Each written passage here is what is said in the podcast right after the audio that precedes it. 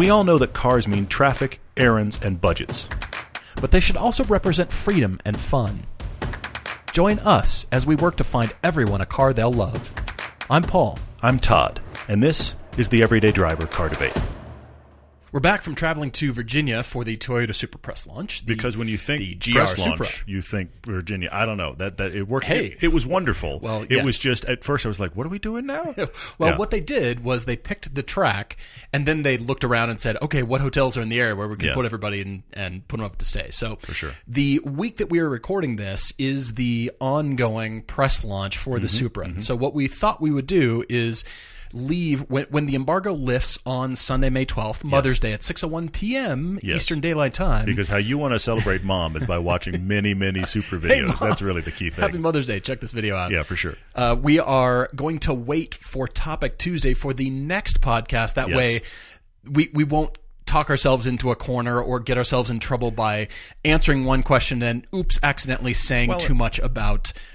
Uh, The driving impressions and and that honestly is what's under embargo. That's what's it's not everything Yeah, you- else. That's yeah, why you you've seen exhaust videos, you've seen pictures, interior, all that kind of stuff. But it's the driving impressions. But that's what we talk about all the time. Yeah, and, and that's the other thing is that there's I want I want you guys to see our impressions driving it and the piece that we're making. I want you to see that so that you understand our headspace and the headspace of others about the car, so that then you can ask questions from that point. So next Tuesday, happy Friday by the way. Next Tuesday, that topic Tuesday is going to be getting all the Supra stuff accomplished, stuff that we didn't cover in the video. It- But but this leads me directly to a great question that happened in, in this uh, line of questions, and that is from our friend Nate. Now, you may have just seen Nate had his first piece from the Cycle Report on our channel. He's going to Yeah. be doing. Nate's a long-term friend and fan of the show. He's going to be doing motorcycle reviews for us. He's based in Chicago. We've known Nate for a while. How are you, man? He asked a great, relevant question here. Yeah, yeah, and it yeah. was about embargoes. The question essentially he's asking is. Are they stupid? He's saying, uh, well, let's put it another way. Are they annoying? Why does this embargo exist? Why do we? Why are we driving a car? And this is this exists across the board. Why are we driving a car that we can't talk about yet? Does that annoy us? What do we think the reasoning is? Does it seem shady? These are all of his his kind of sub questions. And overall, overall, I don't have a problem with it, and I'm going to tell you why because I was thinking about the fact that just to give you frame of reference, this uh, press launch that we were just at, Toyota is bringing a hundred journalists in five days Yeah. through. Every day, 20 new journalists are driving the car. And to hear them tell it, those are the first hundred people outside the company to drive the car. This is the worldwide launch. So Keep we were we were thrilled to be part Yeah, of it. yeah, yeah. But nobody's done official coverage. I mean, Car and Driver was there. Um, Automobile Magazine was there. I'm trying to think of people that I recognize. Oh, Jalopnik. Um, Uh, you saw Redline Josh Reviews. there. Yes, exactly. Car and Driver. Josh uh, Jacob from Car and Driver. Um, Ed, Ezra Dyer was there. Uh, lots of people you would know. Of course, we were there with one of the big YouTube waves. So a lot of the folks you're already watching, in addition to us, they were all there. Savage Geese. Um, Uh, David P. yeah, that dude exactly. in blue. Dude in blue, Matt Moran, Matt. Matt, Farah. Uh-huh. I mean, it was a it was a big it's a big launch, and it's Yeah, all, we saw here's the thing. Safyan was on as we're Monday exactly as we're recording. We there it's still happening. So here's the way the embargo embargo is actually helpful to us. When you and I drove it, Patrick George at Jalopnik had already driven it, and the guys at Redline Reviews had already driven it. Mm-hmm. Right, right. Both of those pieces, as fast as those folks work, would have been out before you and I had even gotten out of the car. Right, exactly. So that's where an embargo is helpful because it allows you and I to to get impressions, to shoot a video, to make a video where we aren't coming to the party late just because we were invited the next day. Well, levels the playing field for everyone. Every one of those 100 journalists that are there, it levels the playing field for Mm-hmm. everybody so content can be released simultaneously. One person doesn't scoop another outlet. Yes. So It- it that's is a how good it's- thing That's how that it's sense. helpful. The flip side, though, how it benefits the manufacturer is, let's be honest, the big Google boom. Because everything Uh-huh. hits at the exact same time, and now all of a sudden the internet cares about our car, and at least for this thirty seconds, Yeah. we're getting this huge spike of traffic and interest and content, and so they'll be able to ride that for a week or so. That's the other part of the equation. By doing these embargoes, they can to some degree control the narrative to release at the right time. I'll give you the flip side that happens all the time find some movie star you kind of are aware of. Mm-hmm, mm-hmm. And the notice the next time they have a movie coming out, somehow magically the month before that movie comes out, they're on the cover of four magazines. Not an accident. Right, and they've gone to every evening talk Exactly, show, and exactly. they just happen to be on They- the morning talk it's show amazing. with Ellen. They're everywhere right now. That's that's How the did that happen? That's the equivalent of these embargoes for cars. We're lining it up so that it that it all peaks at the same moment, so that we, as the car maker, can say it's our moment to talk about the Supra. So we'll our moment will be next Tuesday. Although, so what we can talk about are the everything else that Toyota did for all the journalists while Oh, yeah. we've been there. The room key cards to our hotel were branded Supra. Mm-hmm. The hang tags on the back of your door, you know, the do not disturb hang tags, branded Toyota Supra. Mm-hmm. The restrooms at the track were rebranded. That's right. Guess- that was the bridge too far. Guess what car they used? When, when you when you hire somebody to wrap the stalls, I in think it was Supra awesome, by the pictures, way. I'm sorry, but that is the bridge too far. I think it was I took awesome. a photo. I took a photo, and then I thought, do I really want to post a, a nasty track men's bathroom on Instagram? And so I didn't. Thought, I didn't. You know, decorum But- ruled the day, which is great. But I, but I really, I really did. I took the photo because I couldn't believe I was looking at this. They'd wrapped the stalls, and I'm sorry, but that, really, that was the place where it was like, guys, really, it's okay. They had Supra We water in the we're cup here. holders with Supra Yes. napkins. Yes. And Supra signage and Supra lighting uh, at, at night with the cars were parked outside. Supra lit up the ground. Think, think about the hilarious. wedding you went to, where the bride and groom had their name on too many things. This is beyond that. It's like they hired that wedding coordinator and gave them caffeine. It's just, it Right. was Here's everywhere. carte blanche, as many things as you can think of. I couldn't believe the amount. I mean, because when you go to any of these press things, they hand out swag that is branded with the car. That that's fully normal. This was like they were trying to rebrand the world. It was way way out there. It was amazing. So good on Toyota for doing that. I Yeah, think I thought it was cool. The it was attention fan- to detail. It was a fantastic event. I- I thought it to was their great. credit, it was a great event. Yes, They gave us all a lot of driving time, so that is coming. why it was great, yeah. we've got a great debate for all of you. We've got Johnny FD writing to us for uh, for the Mother's Day debate. Mother's Yes, Day is this I like it. Sunday. I like it. You and so this up both very well, debates- yep. Both debates are, are for moms, and thanks to all of our moms, we love you very much. Yep. Johnny FD is wanting a manual car for his mom, and his folks live in San Francisco. And I love that it is a point of personal pride. She's always driven a manual, and friends ask her and kind of inquire about, "You Mm-hmm. Yeah. drive a manual? What, Yeah, what's yeah, going yeah. on? How That's cool great. is that?" And then we've got uh, Adam J in Ohio. Uh, Mom apparently wants a sidecar for fun, and Adam is encouraging her as she's headed towards retirement, or Mm-hmm. just actually, she just recently retired from being a speech pathologist. She has worked hard for many decades, she he says, and they uh, they want to get her a, sidecar, the fun stuff on the side, because Yep, yep, apparently yep. there's a lot of good driving roads in southern Ohio, so that's pretty cool. So we will dive into those, and then we've got, of course, um, a boatload of questions. A Yes. lot of them, as we have said, Supra related, which is fine. and great. and many of you noted that we couldn't talk driving impressions and asked other questions, but we just felt like, well, there's just too many things we could talk ourselves over the cliff and then. And there's so violate many- the embargo, which we don't want to do. And there's so many topics that we can cover that relate to the Supra, so we will push all that into one big discussion, which will be great. Oh, by, by the way, while we're here, yes, it is coming up quickly. Next week is our 400th podcast. Can't believe it. We are having a 400th podcast live recording celebration at Brewvies. That is a pub. It's a cinema pub in Salt Lake, and this came up twice this past week. Brews and movies, dude. Totally. It came up twice this past week, and I, I want to apologize now. This is just the way all of these are run. Uh, it started with Alamo Draft House in Austin. These are all 21 and over locations. We are not trying to exclude anybody. We've had a couple of fans locally write to us that were under the age of 21 and asked if that was still the case for this event. Sadly, it is. So we're sorry. Also, if you were coming and you were going to bring the whole family, that would be problematic. Okay. Right, so right. it is a 21 and over event, and that is purely because these. And again, it's not just the Salt Lake one. It's not. This isn't even a Utah alcohol thing. This is all of these are set up like bars that are combined with movie theaters, so they're always 21 and over. We're hoping many of you are going to come. Many of you have already registered for it. Uh, there is a registration on the website. You can just go to everydaydriver.com. There's a banner right there, right up front about it, joining us for that. The registration is mostly so we can keep track of who's coming. Mm-hmm. We also are accepting donations to cover our costs. Many of you have been very generous. Thank you for that. We're excited to just see people. I don't even know how this is going to go. It's going to be I fun. It's going to be fun. I know that, but I don't know how At the very go. least, Yes. it'll be fun. And we are going to do the world premiere of season five, episode one, which won't premiere for everybody else until the first week of July. We're going to show just that episode that night. That'll be cool as well. So we hope you'll come. If you don't come, we, we are excited for you to listen anyway, because of course that will still drop on Friday. Yeah, yeah. As normal. We're also going to live stream it at the time. All right, jumping into the debates. Johnny FD wrote to us and said he's a car enthusiast. He listens to the show very frequently, religiously. He says, Thank you, Johnny. Really appreciate it. He travels 11 months of the year and he hasn't owned anything for a decade. Hmm. H- how do you.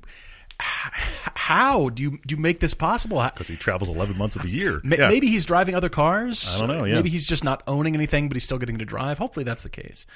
His mom is looking to buy a new car, and he's helping her shop. He's 37. She's close to 60, but likes to act like she's 25. Love it. That's funny. That's fantastic. And she, he says that part of her identity is impressing friends whenever they get in and see that she drives a manual. So this is a must-have on the list. I think that's fantastic. Absolutely. She's owned an Eagle Talon TSI. Remember Cool. those? Yeah, yeah, yeah. Those were cool, actually. Toyota Celica, Toyota That's RAV4, yeah. Toyota Yaris, all stick, Mm-hmm. including the RAV4. He said it was surprising fun and easy to drive. But right now, his folks have a 2013 Toyota Yaris SE, which they Mm-hmm. love and will be driven by his dad. Okay. And they want to trade in their second gen 2003 RAV4 for the new car, which mom will be driving. Mm-hmm. And by the way, hello to both your folks. I'm sure you're listening to the podcast. Hello, mom. I've got some really fun choices for you. Good. And he, he says, Johnny says, aside from being silly to be a two Yaris household, the current model looks exactly the same. They don't want to wait until 2020 for the refresh mm-hmm. or get the first model of the new generation. But he does say the Yaris is perfect because they're in San Francisco, parking spots, easy to drive, never breaks down, super reliable, little to no maintenance, looks decent, good on gas, all those things. By the way, manual transmission. Mom drives a manual transmission on the hills of San Francisco. I like mom even more. That's no really kidding. cool. We're not just driving No a kidding. manual in a place where it doesn't really matter. We're driving a manual on hills in San Francisco. Yeah. This this takes some dedication. I love this. I have a couple good ideas as well. Now they they, they say uh, it's interesting. There's two parts here on price. I don't know if you noticed this. There's a discussion of ideally this would be a max of twenty thousand dollars, but then most of the stuff they're looking at is that or more, unless we go used. True, So I get the can. impression there's there's wiggle room for sure here above twenty grand, but I tried to stay close to that. Obviously, it's, again, as we said, it's got to be manual transmission and little and reliable and all of the things that the Yaris has been. But I agree. Let's not have a two Yaris family. Let's not do that. let's let's let's branch out. The dual least, Yaris at least garage. a bit. At Yeah. least a bit. All right, so currently they're considering the Honda Fit, the Hyundai Accent, Okay. the Honda HRV 2018 and prior, before they killed the manual apparently, and the other Yaris. Let's throw Yeah. the other Yaris off the plate. Let's just not. Let's just get, Yeah. let's get something else. And I get the sense that you guys are open to something else, but you're kind of gravitating back toward that because let's be honest, they've worked so well. They have been considering a Mazda 3 manual. Mm-hmm.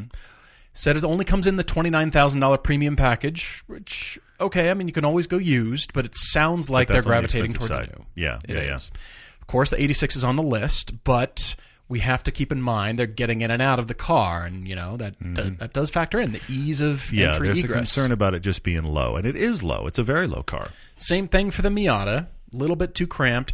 GTI seems like the perfect choice, but they don't want a Volkswagen. Yep. Focus ST could be cool, but they had a horrible experience owning an 80s Fiesta. They're not the same, Johnny, Yeah, by the way. eight- they're, yeah, yeah. they're 80, 80s Fiestas different. were objectively terrible. Just so you know, they were objectively a terrible car. My grandparents had one. It was genuinely. I wasn't. I was okay. 80s 80s Fiestas, by the way. I wasn't really supposed to be driving yet, but when I go to Grandpa's house, it, they had a farm, and I was able to drive stuff, and and I didn't even know cars, and I thought, other than the fact I'm getting to drive this, which was cool, it was terrible then. So yeah, objectively terrible. You yeah. want more objectively terrible Fords from the 80s? Ford Tempo. Yeah, another good one. Bummer. A- another one my grandparents had, in fact. They had a. Fiesta and they had a oh Tempo, and they were both awful. Clearly, they knew Oh, the Ford dealer, but it wasn't to their benefit. Okay, they've also looked at the BMW 2 Series, but 35K is a lot of money, and they're afraid of the reliability and costs and blah. So, the They'd wild card territory. on the BMW. they, they would. Yeah, they, would. have to. The wild card territory here is not a manual, but his mom has always wanted a Lexus. Okay. I like it. Now he's torn about this. Johnny's torn as she'd be getting one only for the social cachet, as he says, Interesting. and then would have future higher expenses for the rest of her life because he claims you cannot downgrade back to a Toyota after owning one. I would love to spend an hour d- refuting that comment, but Okay, all right. we'll leave it live for right. now. They're also thinking it would be nice for her to own one from a used perspective, and he said the RC200T, IS200T, or 300 for 25 to 30k yeah. yes, reliable, a bit out of the budget, and he would just buy her the present since she gifted Johnny her Celica when he went to college. That's cool.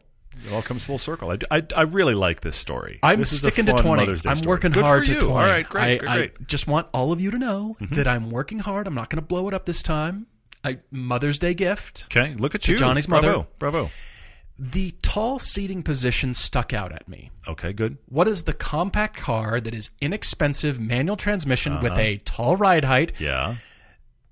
Fiat doesn't have the 2019s on their website yet, but at least the 2018 Fiat 500 Pops starts at 16495. Like it. That's very good. Manual transmission, so 20 like pretty nicely loaded and, Yeah, and we're sure. good. For sure. Fiat 500 Pop.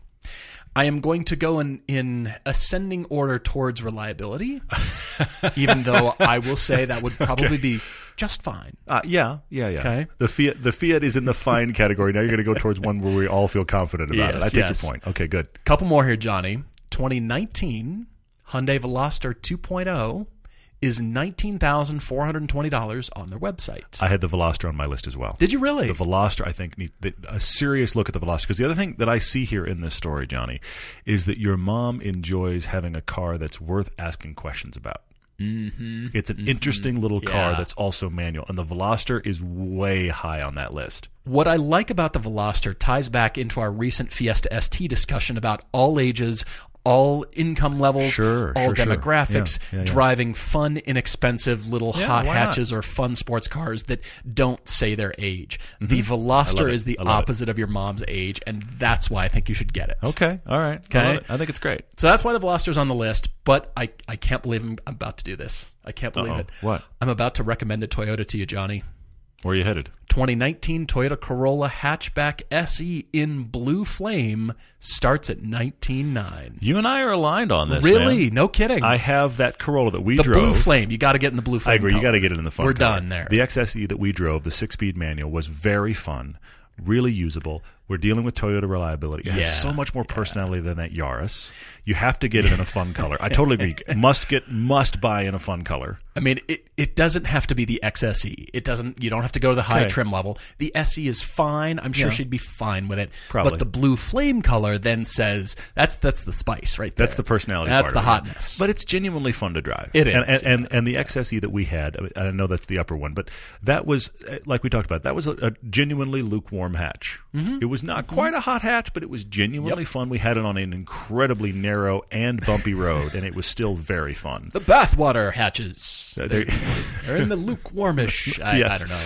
That- I'm going to work okay. on that. We're going to walk away from that. But I had that one on my list as well. I love that you brought it up because I had that one and the Veloster both on my list. No kidding. Yeah, for sure. no sure. kidding. I mean, I I think all of these have a bit of fun and spice for They need different it for this reasons. discussion, yes. Obviously, going ascending towards the reliability comfort level, but I think all of them are going to be just fine. Especially that Hyundai, going to be brilliant. Yeah, yeah, yeah. I so yeah. I like got some stuff to consider here, Johnny. I Where, think where else that's did you good. go? I uh, I have two others. Now you guys had mentioned the Honda Fit. Now that is less personality but perfect for your needs. If you need a car that actually has some usable like some usable transport space and the Yaris doesn't get it done and the RAV4 was was helpful for that, I think the Fit might be pardon me, pardon the pun. It's the intended uh, pun of the right fit because it, it look the 6-speed on that is really started. good. Yeah, sorry. The six speed on that is really good. Uh, get it as sporty as you can. It doesn't have a whole lot of driver personality, but it is a genuinely good chassis with amazing amounts of space, great storage, and a good six speed. It has to be on the drive list. I think it is mm-hmm. probably from a utilitarian spe- uh, perspective, just a, or a utility car perspective, it is the best of all of them. Just mm-hmm. because it gets so mm-hmm. much done with its space, I also think it is kind of the least fun personality wise. That's where I like the Corolla and I really like the Veloster. I have another one that's kind of in wild card territory here okay, all right. because I thought this is a car that checks every box needed, but it also has almost a sports car demeanor about it. Okay. Go get a used Honda CRZ. You won't even spend your whole budget. That's excellent. Great six speed, fantastic kind of futuristic sports car look. My question is, is that one also too low? Because it is a small car. Is this too low like the 86 chassis is too low? I don't think it's that low, uh, but I haven't been in one back to back in a while. So, um, but I think that that CRZ look, you could get a really nice one for less than 20. Mm-hmm, it's going to run. It's going to get great gas mileage. It's a perfect little runabout for the city. That's where it shines. Yeah. So I thought, okay, that's in wild card territory because I know we're talking about now two seats, two doors. We are getting smaller still, but that allows mom. You could have a, a sports car look and feel, but it checks every other box. Look, the smart. I'm on the smart website right now. It Why? had crossed my mind. Why would you go with the smart way? No one needs Because of be San there. Francisco. That's the only reason. Yes. But I think all of these choices had. I, I, the reason I'm acknowledging smart is because somebody out there is saying, "Guys, why why haven't you suggested this car?" I don't think anyone is. I think they're all glad it's leaving. I, I think everyone listening is like, why on earth is that still I even still sold? like them. Go on, go on. But uh, yeah, you, you if you have thought smart, we are acknowledging that. Okay. I think all of these cars are better in terms of driving enjoyment. Yes, they and are. you've got great roads in and around San Francisco to just go tear them up in your bathwater hatches. Bathwater hatches. Okay, that's part of the title. Good. Guys, pilgrimage is coming at you in 2019. We are definitely going. There are cars being locked in. We are still making a few little changes here and there for getting people the car reservations that they are wanting. But pilgrimage is a go. Mm-hmm. We would love to have you join. If you want to go, uh, inquire. If if you haven't yet, we'll, we'll say you've heard me talk about this. Yes, yes, yes. And the trip is to Germany and Belgium in the fall of 2019, where we take you on two of our favorite tracks, two of the most well-known tracks In the world, yeah. and uh, we just have a great time as a, a cool community and and exploring things together and learning and, and just having a great time driving. For sure. Love to have you with us. So go to everydaydriver.com where you can submit your car debate, but you can also learn about the pilgrimage trip. Ask uh, ask questions of us if Mm-hmm. it's not answered on the frequently asked questions page there. And uh, there's going to be more adventures announced. Yes. a little bit later on. That's the central one of So, the uh, adventures tab right now. All of that info is open. There are spaces still available. There is a Utah meetup coming up a little faster than I, than I realized, but it is coming up in the, the beginning of August. Uh, look, I'll tell you guys, in the next week or two, all of the, that information is going live. So just so you know, pilgrimage is up now. Utah meetup will go up next, and then uh, in the fall after the pilgrimage trip is when we are targeting an East Coast meetup. Uh, details on that are still to follow. You can see all the info that exists right now is on that uh, adventures page. We welcome your questions, but honestly, we just want you to come with us. The trip is definitely happening. Yeah. It's going to be a great trip this year. You should definitely, definitely come. The debate goes on on the Discord forum. If you're a patron of ours, you can check out the car debate section on there, and then there's the the entire car community for Everyday Driver on there. If you're if you're cool. a patron, It's So really cool. that is continuing, and we are coming back after this break. We're often asked how we find the cars we recommend because we do a lot of research for the show. Local or nationwide, our searches start with our friends at Auto Tempest. Instead of searching each car site separately, you can enter your parameters into Auto Tempest one time and search them all at once. You can see results from Cars.com, Cars Direct, eBay, and more, or you can jump to AutoTrader and Car Gurus without entering anything new. You can even search all of Craigslist nationwide. You know how hard it is to search Craigslist all at once? You can with. Auto Tempest can help you find your next new or used car if there's a dozen in your neighborhood or two in the entire country. Plus, the folks at Auto Tempest actually do listen to this very podcast right along with you, and they're always looking for ways to refine the site to make it better. They already have research tools, buyer and seller guides, and are listening to what features users want.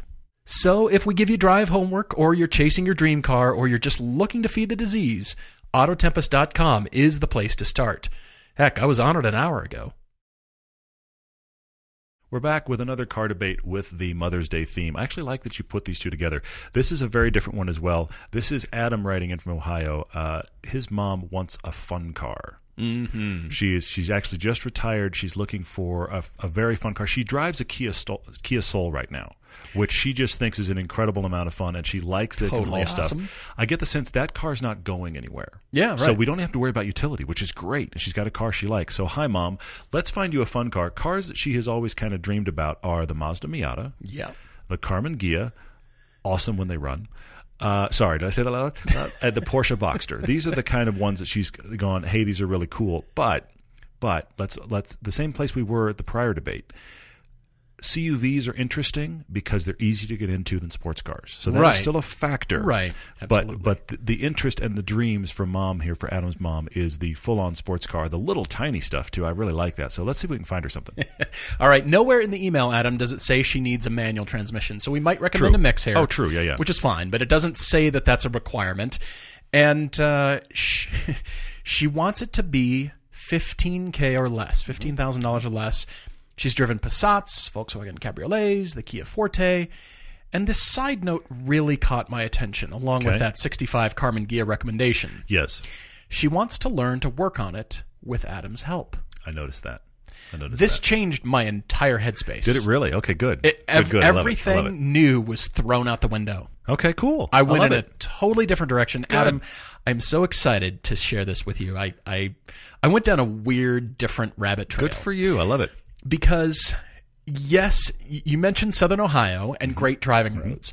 But my question is: Is this cruise? Is this is this fun? In the in you know we're not attacking them and you know shaving tents and all that kind of stuff. It's not track time. It's just whether we drive slow or fast. They're fun to drive on. Mm. Yeah. So we don't yeah. need something necessarily that we would recommend for maybe younger drivers that are really you know they want to use it for autocross or track, but still fun. Yeah, true. Okay. True. Hopefully, hopefully you'll enjoy these roads. We hope so. Yes, that's the whole point. So here's where I started.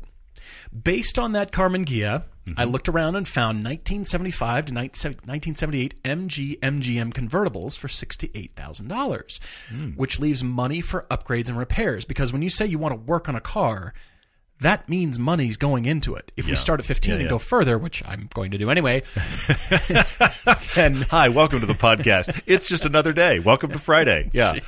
then uh, then that actually is no longer a fifteen thousand dollar car. True, but true, there true. could be a little bit of wiggle room. I'm hoping there's wiggle in there. I like it. I like it. I found a great looking unrestored 1960 MGA for twenty thousand dollars in Annapolis, Maryland.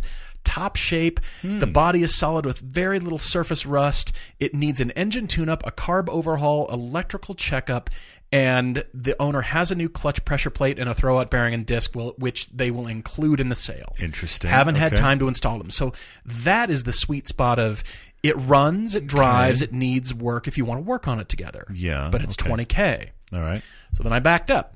How about a late 80s Alfa Romeo Spider Quadrifoglio? You want to really work on a car? Get an Alfa. Wow. Uh, the older Alfas, I mean. May as well. May as well get a Karmann Ghia while you're at it. Yeah, I got it. BMW 2002s came to mind. Yes, that would work. Fiat 500 Abarths, which are newer. Mm-hmm. You could go that direction. They're they're a, boatload of fun, Mm-hmm. and I think she would really enjoy that. But that would just be running along with Mini Coopers, which theoretically would pretty much run unless you got an older one. You need Yeah. to work on yeah. it. Yeah. But this is where I landed. The third generation 1980s Mercedes Benz SL. Interesting. Okay. It All right. sounds like your mom is a classy woman. okay. And I think you should get the, well, the 1979 Mercedes Benz 450 SL in Rockaway, New Jersey for 13.5, which means they'll take 13. Totally rust free, comes with a hardtop, always garaged, 79,000 miles, automatic, partially restored in cranberry exterior with a cream interior. This is that iconic SL that when you think of Mercedes convertible, you just think of this car. oozes Right? classiness. Just Yeah. Yeah, and she yeah, could yeah. say, "I got a Mercedes," And it's timeless. It's timeless because they made them forever. Totally. Yeah. Okay. I see. Totally. It. I, see I it. even found a 1989 560 SL convertible Wow. Okay. in Teensville, Wisconsin for 19900. This is top shape. Carbureted V8, white, blue interior with a blue soft top.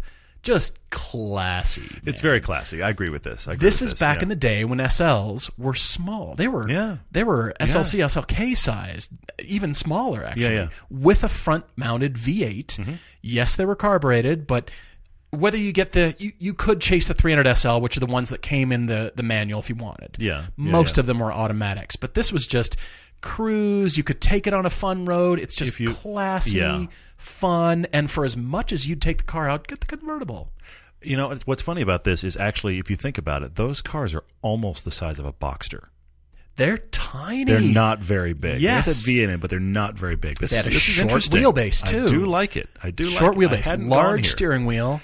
Yeah. just the It's, classy it's 80s. a timeless. It's a timeless Mercedes. It's They have not shot up in value Yeah. yet. The whole craze of you know suddenly those '80s Mercedes SLs have, have not happened yet. so Mm, interesting. 15 to 19, you could get one, All right. and the the work on it part would just be maintenance and changing filters and, and little stuff. It's not going to be well the Mm-hmm. Yeah. inside of this fender is rusted out, so we got to pull that, and she can't enjoy it. I want something you can drive now and just kind of dink around with and and maintain with little yeah. stuff. That's that's the interesting place. I didn't go far back because uh, where you've ended up is where my headspace began, and here's what I mean by all that. right. Your mom has said she'd kind of like to learn to work on it. What I read into that is she doesn't want to like let's spend Saturday in the garage. At least not yet. That's what I got. Yeah. Let's. Let, how do I change the oil? I've never put a filter in a car. Right. I think it's that level is what I suspect. It's yeah. probably the, the, the entry level to working on a car. Get a new and I- trim piece and replace that and worn thing. Yeah, I don't claim to be a wrench, but I can do this base kind of stuff: brakes, oil, Yeah, yeah, filters, this kind of stuff. I can do that, and I suspect that's probably as far as your mom may want to go. Right. Now, if she wants to roll up her sleeves and be like, "Let's drop the engine," then it's a different discussion. but I, I don't. I don't necessarily get that here. So I am going to say she has to drive the NC Miata, hmm? the third? Yeah. gen Miata, Yeah, good. and I think third gen Miata with the power retractable hardtop. Okay. For Like it. 15 grand, you can just find them. Now, some of the current generation, if she likes the current generation Miata, I don't think they're quite 15 yet, but they're not far off. Hmm, okay. So you could certainly shop for that. But I think the NC, you'd have your choice. In the power retractable hardtop, I think she'd love that car. If actual getting in and out is a concern, and that's why she likes CUVs, I'm going to go to where you were earlier, and you mentioned it in passing just now Fiat 500 Abarth. Mm, yeah. And, and, and in this case, Yeah. g- mom, get the Abarth. Get the snarly, growly Get, little get the one with why? thing. Why does it have that exhaust pop? Why does it do that? Because it's fun. Bam, ba- bam, bam, bam, bam, bam. because shit. because when mom gets out of that car, people go, "That's your car." That and that and that's the right question. Of course it is. It Yes. absolutely is. I got in Abarth. I, I that's and, Yes. and honestly, this this is the place where I think. I, I'm the guy that in the Abarth I like the black with the red stripe that turns into checkers. Yeah. For mom, I want the white one with the red stripe. Oh really? The white Abarth with the red stripe that turns into checkers. Mom Okay. climbs out of that at, right right after she parked it, and the exhaust pop, popped like twice. Perfect, done. done. love it. I love it. So automatic or manual in that car, I, those cars are just genuinely fun. They're not as hair on fire, and they're not as uh, let's be honest, uh, stayed inside as the Fiesta ST.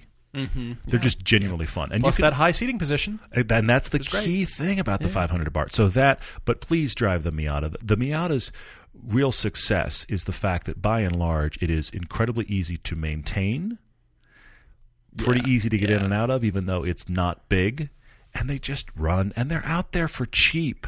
Let's just embrace the fact that that that's what the Miata does well. Yeah, for sure. For sure.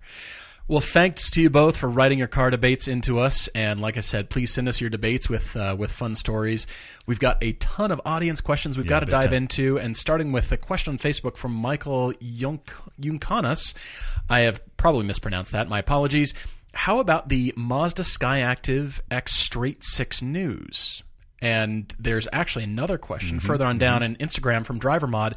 Do we think this new inline six Skyactiv 10, Skyactiv X Mazda did did Mazda just surprise us with with a car that they might try to build a rear wheel drive GT coupe that Porsche refuses to? Well, we we don't know if Porsche's see. refusing. There's of course product plans that we're not privy to. But has Mazda just kind of thrown down? Are they coming for a Supra and Z competitor, a true It'd be great if they would. inline straight six front engine GT coupe? It'd be great if they would. It'd be great That's if they would. Kind of exciting. Yeah, very exciting. But but the thing I love about Mazda is that they are not a big company and they continue in spite of the fact of getting rid of their zoom zoom tagline, they are continuing to try to make one of the most engaging to drive cars in every segment. Mm-hmm. It might not be the best across the board, but they tune their stuff to be genuinely engaging to drive. From the CX3 and the Mazda 3 to the CX9, I Yeah. mean, in Yeah. their segments, they're generally very, very driver friendly and driver focused, which is really cool. Let's make something like this. I, I think it's also interesting that they are doing a six cylinder, a, a straight six. Now, straight six engines are kind of magical. They they rev really well. They're really fun to work with. Uh, as a driver, they're very cool. Uh, a couple of people have asked questions about what does this say about Toyota. I mean, the truth is Mazda is working on this Skyactiv technology. They are in the process of making new engines and ways to do this, so they don't go hybrid, but they can get great gas mileage. This is them making yet another engine. Sure. Toyota's not really in a let's go build a straight six place, which is why they went to work with BMW. I'm not getting too far into Supra, but that's really the reason that the the difference. And Mazda just goes, what do we want to do? And then they figure out how to package for their customers. They they kind of revel in being the slight outsider. They do, and they're good at it. I'm going to let myself yes. speculate for the briefest of moments. The Toyota Supra has been launched. Mm-hmm. Nissan desperately needs the new generation Z car. Nissan, hello, calling Nissan. Nissan. It, this, by the way, if you're waiting for your moment, now's your moment. It's it's right now. right. Yeah. Could Mazda be eyeballing bringing an RX back? Is it the RX-9? Is this where we're headed with power and goodness and GT carness Be cool. and Be great. something new? I, I would love to think very so. cool, yeah. I'm completely speculating though. We've got uh, Lee wrote in. Actually, you know what? I'm going to get to Lee's question in a minute. David's question because we just talked about it. This is a quick one. David said, uh, "Talk me out of buying a used 500 Abarth." Not gonna. Uh, what I was to say, Not gonna. Uh, you wrote the wrong podcast. You, you said you test drove a 2015 and you loved it. Uh, your wife thinks you're insane. You don't tell us why your wife thinks you're insane. What? What? I mean, that might not have anything to do with cars. It might just be who you are, David. No, seriously. Yeah, The- it actually has what- nothing to do with Yeah, cars. exactly. It's this whole other topic over here. Uh, so you're you're you're wondering why shouldn't I get one? Is she looking at, at this as weird because it's a little hot hatch? What's the problem? I, I there's not anything I can tell you as to why you shouldn't get one, but I am going to say this to you: please go cross shop it with the Fiesta ST. If you haven't driven a Fiesta ST yet, do yourself a favor and at least drive a Fiesta ST before you buy the Abarth, so you can compare and contrast. You may still wind up in the Abarth. They're very fun. They're mm-hmm. very affordable, but so are the Fiesta STs. I, I think you need to at least cross shop drive that. But I think you get a little hatch. We've talked about it many times of late. You get a little hatch that people can enjoy. Why not? There's a question over here on Instagram from Balu240. Uh, yes, you heard the, the group podcast hosted by Matt Farah. So he, he That was um, fantastic He kind of corralled yeah. a bunch of us at this uh, Toyota Supra event. We had, we ended up having a round table and passing the mic around, which was very fun. It was hysterical. Yeah. So he asked, "Have there been any recent cars that we've reviewed and nearly refused to return because we just love them so much? Mm, Does this happen?" I'm I'm mixed on this question because I love getting the press cars. We we love either flying into Los Angeles or or some city and grabbing press cars or they're delivered to the house here. Getting into a press car, but I you've probably heard me say this before. I like it when they go back. It weirdly, it, Yeah. it's a weird thing because of the just the care and feeding and just having this extra car. Not that not that I don't want to keep driving it, but it doesn't belong to us, and we know that other people are you know it's in demand and Yeah, yeah, people yeah. want to drive this car. So we definitely consider it a privilege when we are invited to press launches and get Totally. press cars. Totally. that's definitely increasing as you're probably noticing. But I, there there have been many cars that I want to spend more time with, but I think Yeah, yeah. we can always come back to this Mm-hmm. because whatever episode that we're featuring it in, either it's YouTube content as a standalone or some TV episode in the future, Yeah.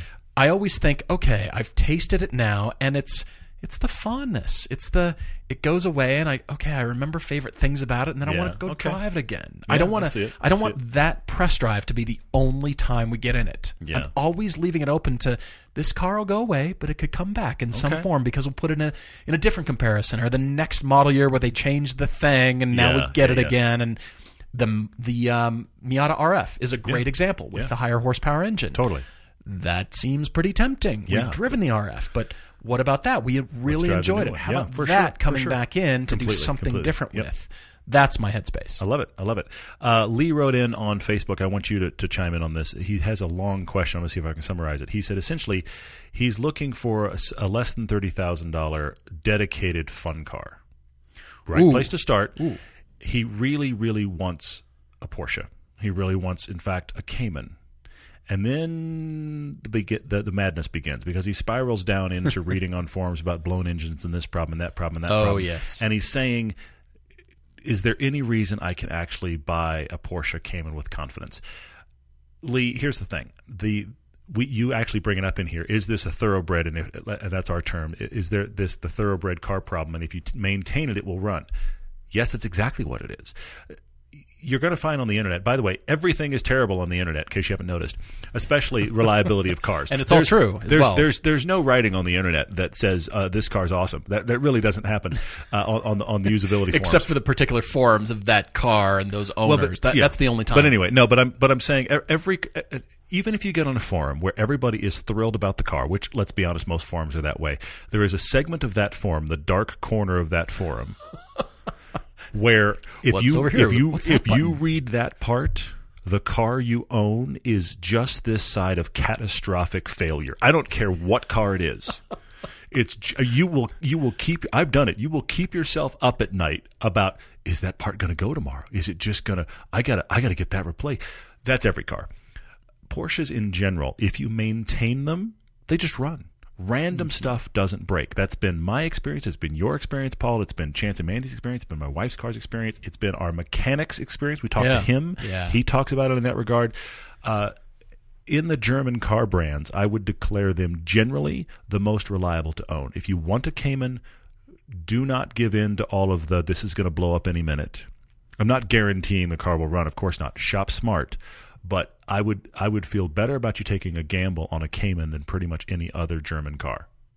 I like that, model. but I, I wouldn't even use gamble is too strong a word for me, in- Okay, even fair. in that case. Right, I, I know what you mean by Yeah, it, yeah, but yeah. that that insinuates that him, I am him like, personally ooh. taking the risk. He, he personally is a bit, out of his comfort zone here, and I would go go do it. it, it says that you're alone in choosing that car, and Lee, you're not. And in any car, you're not alone. Mm-hmm. And I would say there's so many ways to mitigate your fear, not just the forums, but starting with your mechanic. Yeah, yeah, yeah. And finding a mechanic and finding Yeah. a good recommendation and finding the group of people that own that car. They know everything and they're happy to share that knowledge. I'm talking aside from forums. I'm talking Yeah. a local group Yeah. of whatever Yeah, that yeah, yeah, or maybe great. it's a It's car really club good. with a few guys, you know, a few people who own that car, we'll Mm-hmm. say. And you can, you know, make friends and they can say, yeah, you know, so worth it. And here's what you want to know and here's what you want to watch out for. Mm-hmm. Totally. And suddenly you're you're like I said, you're not alone in that sense. You've got a community around you to to help with recommendations and what to look for when buying and all those kinds of things. Forums are a great place Mm-hmm. to start, but that kind of I guess comfort blanket Yeah. is so much better Yeah, when I you agree with when you realize that and you think, ah, I'm I'm not just stepping out here on a limb and nobody's ever bought a Cayman before. I am the only one and I'm going to be the guinea pig and, you know, If, if, if you want to feel get hosed. if you want to feel frightened, buy a Lotus. You're you're like, I am the only person on the planet that bought a Lotus. Somebody talked to me about my Lotus. I was at our latest Cars and Coffee That's here in- awesome. in Park City, and there were three of us. Which was I was incredible. shocked, and so so what we ended up doing is comparing and contrasting. So what's broken on your car? What's what's the thing you'd like to replace? Was our big discussion, but that just happens, which is fine. Andy Ferguson on IG asked a question. I love these questions when they come across. It's the why do you never question. The, the why the why do you never recommend question generally I could be wrong that Uh. question after 400 podcasts we've probably recommended it whatever it is it's probably come up I seem to Um, recall that we have yeah, at some yeah. point. The the but the why do you never recommend question typically uh, I, I'm painting with a broad brush. Typically comes from a person that owns the car that that follows. So Andy is Uh. asking a great question, which is why do you never recommend the, the Mini Cooper? I owned a Mini Cooper for about a year. Okay, I say it was just over. yeah, like about a year, and I thoroughly enjoyed it, and I've talked it up a lot, and I know we've t- brought it up on the podcast. In fact, you just mentioned it in passing in recommendations tonight. In fact, Yeah, yeah. So it does get recommended. It it's in one of those categories where I think there are cars that overshadow it, but it's absolutely fun. Uh, they have had, depending on the generation, some questionable reliability, which spooks some people. Uh, and and rightly so. Uh, I had an early one. I had an R53, and it was great. And I, I didn't have any problems. It had almost 200,000 miles on it, and it was a supercharged little beast.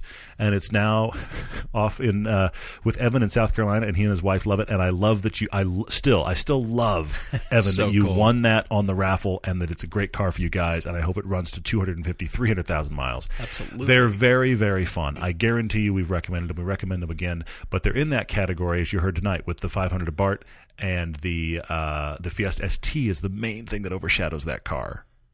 Okay. okay. And they are they are a, they're a they were perfect for me because they're a quirky car. They're a niche, quirky car. It's much more likely to recommend the GTI because more people are going to like the GTI than it's going to like the Mini Cooper. And if you're looking Yeah, for yeah. cheap to run, cheap to buy, Fiesta ST. So they start to be different places where it just gets overlapped. It's one of those kind of, I would say, secondary recommendation cars, and that's why you might feel like it doesn't get recommended enough. He has a second part of his question that I want you to help me chime in on, though. okay. He has a friend who um, drives a Volvo and thinks that Volvos are sports cars. And he is trying to figure out how do I explain to my friend that a Volvo What is podcast not number was no, it where we he's were saying, discussing sports how, cars? How do we how do I explain to my friend that a Volvo is not a sporty car? Hmm. Um, here's my big question: What else has your friend driven? Yeah, that's good. That's because good. that's going to be the big thing that informs when when you drive. Uh, look, I'll, I'll give you this frame of reference: the Mazda six is a surprisingly sporty large sedan. yes. But if you yes. if you go drive the Miata, same company, tell me which one is the more sporty car. Good. Nobody's going to Yeah. go the Mazda six. Nobody's going to say that. No one is. Yeah. So I, I think your friend needs to drive some things that are not front wheel drive mid-size sedan. And let's have a conversation Agreed. about sportiness. Agreed. It's all about perspective on where your friend is coming from. Because Completely, if you're coming yeah. from, you know, a, a large Lexus or a Buick product or something like that, and you come to Volvo, I can definitely see how it seems sporty. It's sportier, but by no means does Volvo position themselves as sports cars in the marketplace. No. It's not what they do. That's not their headspace. That's not what you see on the website when you go there, and that that's nowhere found in the marketing language anywhere. I mean, they did their Anywhere. crazy blue Polestar versions. Our friend Derek has one, and Yes. those are genuinely fun. Those are genuinely fun. Yes. but that's almost like the internal hot rodding version. Exactly. And, and we're also Yes. back to this. Look, I have hooned, and I mean truly, tires screaming, hooned a Prius, and I was laughing. on purpose, by the way. I was laughing because I was the car was just so unhappy with me, and it made me laugh. You can hoon anything. You can make anything screech, and you can look at your passenger and be like, "Can you believe we just did that in this car?" At any level, Yeah, that yeah, doesn't make it sporty though.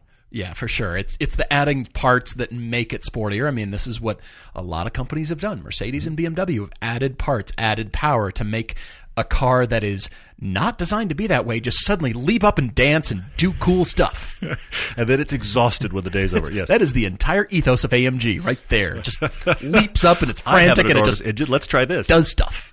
But then let's get to let's start talking chassis and balance Yeah. and weight Yeah. and steering feel and all the things that you and I discuss. Mm-hmm, Then let's get into that and you'll hopefully quickly find that Volvo doesn't fall into that category, but that's not what they're go that's not what they're going for. you you having an argument with your friend is not going to be productive, but but you guys having an experience together would, would lead to a fascinating conversation.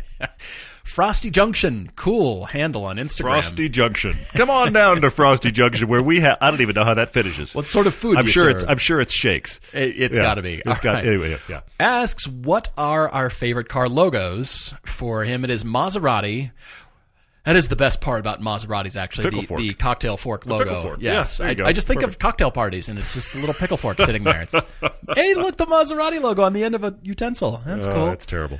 Maserati, Alfa, Spyker, yes, cool. Ferrari, and Morgan. All good. I'm going to go way back for my favorites. Okay.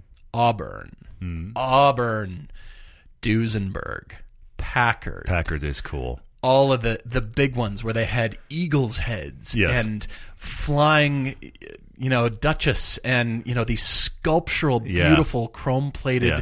artwork Uh-huh. it's not just a badge it's not just a logo it's a it's a piece of sculpture It's a sculptural a, thing. a non-aerodynamic actually detrimental to aerodynamics And- thing And looking and looking to pierce a person, which is why they no longer exist. It's either yeah. going to hurt you or hurt the mechanic or be stolen or something like that. the like it. Leaping Jaguar is the, the last vestige of Yeah, you're right. you know the You're right. cool logo and Yeah. and I admit to kicking one off a car in high school when I was a hooligan. I I mean You we were hooligan. into stealing car ornaments. and I Paul Schmucker equals hooligan. Has said no one ever in the last. Jaguar off the hood. Yeah, anyway. just as the guy was coming out of the grocery store. Did too. you really? Hey, you kids! It was Oh awful. no.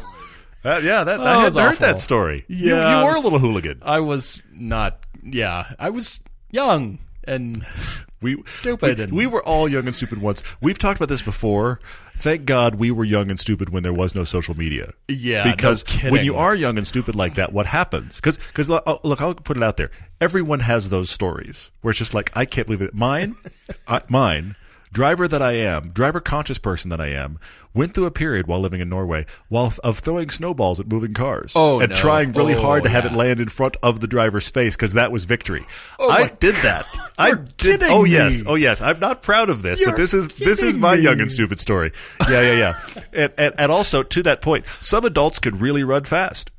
We had a couple people that stopped and chased after us, and, and you think at 14 you're like the old people won't be able to run fast. There's some fast adults out there when you're 14. Did you get caught? No, I did not, but just barely did not. But the not. adrenaline spiked Oh and my lord! gone. Yeah, this is my young and stupid story. Holy Yeah, cow, I didn't know that. Oh yeah, Mhm, yeah. I'm not proud of this, but this. But my point here is my point here is when you are young and stupid in the modern time, you want to share your young and stupidness with others. Look at this young and stupid thing I just did, and then Well- there's a record.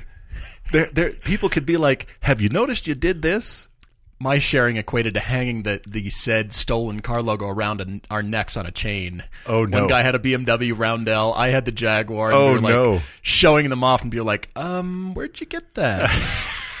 huh. Those aren't for sale anywhere close by. My dad's by. missing a Jaguar ornament off his hood. Where'd you get that one? we are a terrible influence. Yes, I don't know. That's that's terrible and funny. I do like that though. Yes, young and stupid. That's the podcast. Uh, uh, how about uh, T. Scott Deckert wrote in and said, "Hang on, hang on. The Subaru BRZ comes with a performance package. Is this worth the money? Does this little tiny car really need Brembo oh, brakes? yeah. Yeah. Fair question. I actually. can't talk about the Supra." But I can talk about the fact that they had the 86 chassis there with the TRD pack, which is the same thing. Yeah, yeah. What, how are you going to use this car? Now, remember, I had an FRS without that. Yes. It has the extra Brembo brakes and the Bilstein shocks and the nicer interior, essentially what we're talking about with the performance pack. Um, I did not have those on my car, and I loved my car, and I tracked it and drove it on back roads. Tires were the big thing because the other thing the performance pack does is it actually brings good Michelin tires to the party instead of the Primacies. I put good Michelin tires on my car and loved it, had no complaints. If I were tracking it often, I would have preferred the performance pack. And the performance pack car Agreed. that we had as a compare and contrast car, and also let's be honest, uh, Toyota had all these journalists here. It was a great way to show off the TRD version of that car because I just had them side by side on the track. It was easy. So we drove that, and we both were thoroughly impressed by the TRD version. It was just it was just flat out fun. Yeah. So yeah, it was. I, I think if if it's going to be a car you're going to track a lot, it's worth it. If you aren't going to track it ever, like no, never going to autocross, never going to track it, you can save the money. The legend continues on Instagram. His wife and he were talking about the future of cars yesterday. Manuals are quickly dying, they have acknowledged, as is hydraulic steering, yes. What is the next enthusiast feature to die in cars, and when should we expect it? Uh, this is dark. yeah, I mean, this is a bummer kind of question, but I, I definitely understand where your headspace Mm-hmm, is. Let me at first, uh, you know how you're always supposed to start with a positive comment when you're critiquing somebody or you're giving a presentation. You Let's try Don't just start in with the negativity, Yeah, right? So I'm going to start with a positive comment, and it does have to do with the Supra. Just the fact that car manufacturers are not ignoring this category. We we have the Supra. It came back. Yeah, fair. fair We fair. have other sports cars. Nissan. Are you listening, Nissan? Anybody from Nissan? Now maybe I need to call friends at Nissan. now paging Nissan. Yeah. Are you doing anything? Is the Yeah. next Z car coming? And is it going to be cool? Can we be invited to the press launch? We'd love to come drive it. exactly. we will happily be there. Car manufacturers, even though we're limited in number in terms of the sports car choices, we're getting cool hot hatches, we're getting cool sports sedans, and we're getting cool sports cars. Again, limited numbers, Yeah, but they're yeah. still here. Now, the next thing would be the drive by wire insert here throttle, brakes, Sure, whatever sure, that is. sure, We're yeah. Mm. already seeing that happen with we did with the, uh, the Alfa Giulia. Yeah. Drive by wire brakes. Infiniti has the drive by wire steering. Yeah. Um, I I I see of why because they want to differentiate steering feel so badly, but I don't really recommend that. Even though there is still a shaft Yes. as the quote unquote backup Yes. to when something should go wrong. And Let's just use that as the primary. Let's Can we just- do this? can we just Remember go the with old the days when cars had keys and Yeah, steering wheels were exactly. connected? I mean, I, I feel, sound like an old guy here, but yeah. So we've already seen that happening. I think that will continue to proliferate, but I also think the engineering will follow where those particular elements will get critiqued enough that manufacturers will pay attention to them as much as they're paying attention to electric power steering. Like Honda did on the S2000. We're going to, you know, if it comes out and it's it, it's terrible brake feel or it's, mm. you know, a, a mm. horrible throttle response, they're going to get slammed for that if it's no good. But mm. if it is truly great and it actually increases feel, well, then there's a case to be made for it. Okay. We don't know yet. You know what I fear? Uh, we were having a conversation that led this way the other day. If I was really thinking about what's an enthusiast thing we love that I could see going away, it would be rear wheel drive. Because everything goes all wheel drive because all wheel drive is safer. You need all wheel drive. Seriously, I don't know what voice that is. Where did that come from? but but seriously, that's my concern is that rear, rear wheel drive dies because everything's going all wheel drive. Because let's be honest, the reason that that's put in there is because they're they're trying to convince a customer it's safer, or in the case of the AMG cars, actually keep people from killing themselves. So there's both of those reasons. Mm-hmm. But that that's a concern because I mean rear wheel drive is far more fun because the steering wheels aren't doing anything else. I would hang on by my fingernails trying to make the case that drifting has saved all wheel drive or rear wheel drive. Hopefully, hopefully, Because car manufacturers putting drift mode in cars, Yeah. Focus RS. yeah.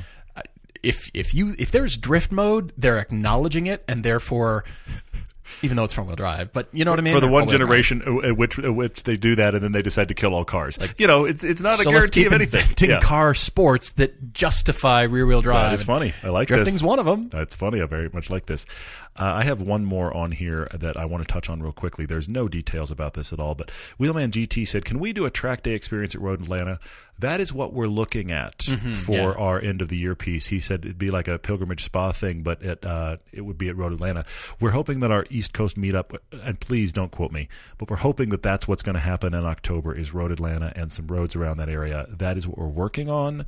I can't give you dates or costs or anything yet, but it's that same kind of thing. It'll be structured kind of like the Utah meetup, where it's like which part do you want to be involved in versus an all in one trip. Because we know people locally might just come for one thing, which is great. Mm-hmm. So that is what we're mm-hmm. working on. So thanks for the question. Couple last questions from me. Geese one RBM. Do we think there will ever be a time when sports cars cross over into popular culture and media like we had with muscle cars in the late '60s, early '70s, or sport compact scene? Doesn't Fast and Furious count? Doesn't movies Hmm. like Baby Driver count or uh, Driven? Uh, Ryan, what's his name? Good old what's his name? Well, Drive. But Drive. I, don't know that that's much of a car movie, though. It- Well, it, okay, fair masquerades as a car movie. It's okay, actually fair kind enough. of a mob I- movie. I think, but yeah. I think it's still in the outlier, but does not Fast and Furious just completely count? The difference, though, is Fast and Furious no longer connects to any actual rational cars. I mean, they're driving tanks. you have to suspend your disbelief completely, when you're watching yes. this movie. Yes, yes. The closest thing they have is some sort of ridiculously tuned Lamborghini. That's as close as they get to reality. Okay, Bond cars. Bond cars? That that's still somewhat fringe, but uh, yeah, that's Whenever Tom we get. Cruise drives any vehicle in any movie, does Yeah. that count? Uh, possibly, possibly. I, I don't think. Uh, here's the thing: I don't think cars are as universally loved as they were in the '60s, and so I think the '60s, '70s, '80s, that era. I, I don't think cars are as loved now, and I think it's harder to make a car a hero, but it, it but it isn't impossible. I hear you. All right, last question here from I am not Sean Clark. BMW seem to depreciate way faster than other German luxury brands. He's assuming it's because reliability and maintenance concerns. Does this affect whether we recommend them or not? I think you could in- insert any car, German or otherwise, where we've had high maintenance or thoroughbred sorts of kinds of things in that sentence. Whatever that car manufacturer is depreciating faster. Do we are we affected? Mm-hmm. It depends.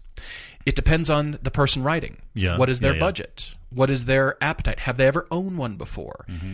Generally not, because we're going for driving experience first. We're not going for this car's going to appreciate in your garage. It's going to go up in value over Yeah, time. yeah, yeah. That's not our headspace. This reminds me of a question that was mentioned, actually not in this line of questions, but a couple people have sent me this article or mentioned it. The, the question is this. I love the Alfa Giulia Quadrifoglio. I will remain in love with the Alfa Giulia Quadrifoglio. Okay. I love that car. Yeah, yeah, yeah. Car and Driver just finished their 30,000 miles in their long termer, Okay. and it was not good. They did not have a good right. experience with reliability. They had a lot of, frankly, they had a lot of electrical gremlins. Okay. Many times when the car kept running, but it said something was wrong and nothing really was. And so people have sent this to me and just said, Am I going to stop recommending this car? The short answer is no, and here's why. That while those long term things are actually helpful and interesting to read, and I think they can be good cautionary tales, in the same way as you go on a forum and you find the guy that blew up his IMS bearing next to the mm. hundred people that didn't, mm-hmm. it doesn't mean every car's that way. I'll give you another example, also from Car and Driver. I'm pretty sure it's Car and Driver. They had a long-term Corvette C7 when it came out, which you guys, which you and I have recommended many times. Yeah, yeah. And most people I have ever known with those cars, with the possible exception of early uh, models that had overheat issues on the track, they have not had issues and they've loved the car. Mm-hmm, If if memory serves, I think it was Car and Driver. Whoever it was, the magazine that did a long term on on early C7 was their least reliable car in history. And if memory serves, they had an engine replacement halfway through. Now, based on that article, if I'm looking at a magazine's long term, I could never say anything nice about the C7, but I have Yeah, seen yeah. counterpoints all over the place. Do I think that buying an Alfa Giulia quadrifoglio or even a base Giulia is more of a dice roll in reliability than buying a Honda Accord or a Lexus product? Yes. Do I think it's going to be catastrophic and have constant uh, gremlins like they did? Not really. Sure, so you have to go in. What I think is interesting about these long term things is that it, it it informs you to go in with your eyes open in certain areas. The same thing with the Porsche IMS bearing. Yeah, you go in right, with your eyes open, but you don't assume death is coming for your wallet. Okay, Or and, your and Then, and then you just Yeah. go and, and you go, okay, what could be the case? That's the thing with the uh, the transmission I have in my Lancer. I know it could be a ticking time bomb. I'm enjoying driving the car. We'll see what happens. Yeah, sure. So you have to you have Sure. to gauge your your interest in uh, the unknown, but the car is fantastic to drive. Ultimately, we're chasing fantastic to drive cars, and uh, frankly, the more completely boring reliable it becomes, often the more boring to drive it becomes. Sure. I mean, I mean that's the headspace to begin with, but then we Yeah. can take into consideration the person's story and their Totally, budget and totally, appetite yes. for working on things themselves and you know all those kinds of things, the newness of the car, Yeah, all that yeah, kind of stuff. But yeah, that's our headspace. Many, many thanks for the questions, y'all. The Toyota Supra piece drops on Mother's Day. Happy Mother's Day to all of you mothers. Celebrate Again. by watching a Supra piece. Yes, That's the you weird can. weird mix, but It's, there it is. uh, Yeah. your, your feed on YouTube is going to become wall of Supras. That that right hand column, the Completely, recommendation yep. feed is is going to be wall of Supras. And uh, we really appreciate all the car debates. We are definitely looking forward to more. And the topic Tuesday will be all about the Supra questions you have asked here. Yep. We will address those for the topic Tuesday and spend a good amount of time on those. Thanks again. Looking forward to next time. Cheers, everyone.